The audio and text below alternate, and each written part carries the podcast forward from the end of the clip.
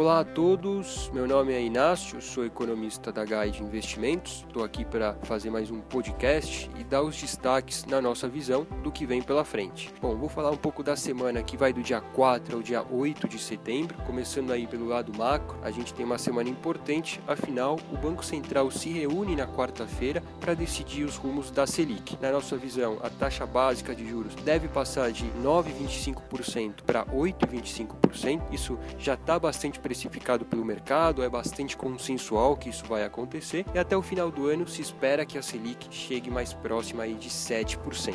Bom, isso é algo que tem contribuído para a recuperação, embora incipiente, da economia. Na semana passada a gente viu números do PIB um pouco acima daquilo que se esperava e esses cortes de juros devem continuar contribuindo para que a economia se recupere, embora de forma ainda lenta. Os outros dois grandes destaques, olhando para os indicadores aqui no Brasil, acontecem na terça-feira, quando o IBGE divulga a produção industrial de julho, e na própria quarta-feira, no dia 6, no mesmo dia quando o Banco Central decide a taxa de juros, tem o IBGE divulgando o IPCA de agosto. A inflação, que vem surpreendendo para baixo, deve começar aos poucos a subir até o final do ano, ainda assim deve acabar abaixo do centro da meta do Banco Central, que hoje é de 4,5%. Se espera que termine aí próximo de 3,5% na visão do mercado. Bom, vale lembrar também, segunda-feira, a semana começa agora com feriado nos Estados Unidos, é o dia do trabalho, então a semana em termos de mercados tende a começar em ritmo um pouco mais lento e com menor liquidez, é claro. Aqui na quinta-feira, dia 7 de setembro, a gente também tem feriado, o que deixa os mercados fechados, então tende a ser uma semana com liquidez um pouco mais reduzida, com feriados não só aqui, mas também nos Estados Unidos. E no exterior, a gente também tem uma reunião importante de um Banco Central, o Banco Central Europeu, que se reúne na quinta-feira para decidir sobre as suas taxas de juros, estas que têm permanecido por bastante tempo em patamares muito baixos, elas por enquanto devem continuar baixas ainda, afinal o Banco Central segue tentando fazer a economia ganhar ainda mais forças, porém se começa a vislumbrar que no futuro não muito distante essas taxas de juros europeias comecem aos poucos a subir. De modo geral, a gente espera ainda um cenário internacional favorável para ativos de risco, então nesse contexto os ativos dos emergentes devem continuar a se beneficiar desse cenário internacional, mas por aqui no Brasil especificamente a gente tem que ficar atento ainda ao cenário político. Não só as metas fiscais precisam ser finalmente votadas nessa semana, como também a gente precisa ficar atento à denúncia da PGR contra o Temer que deve finalmente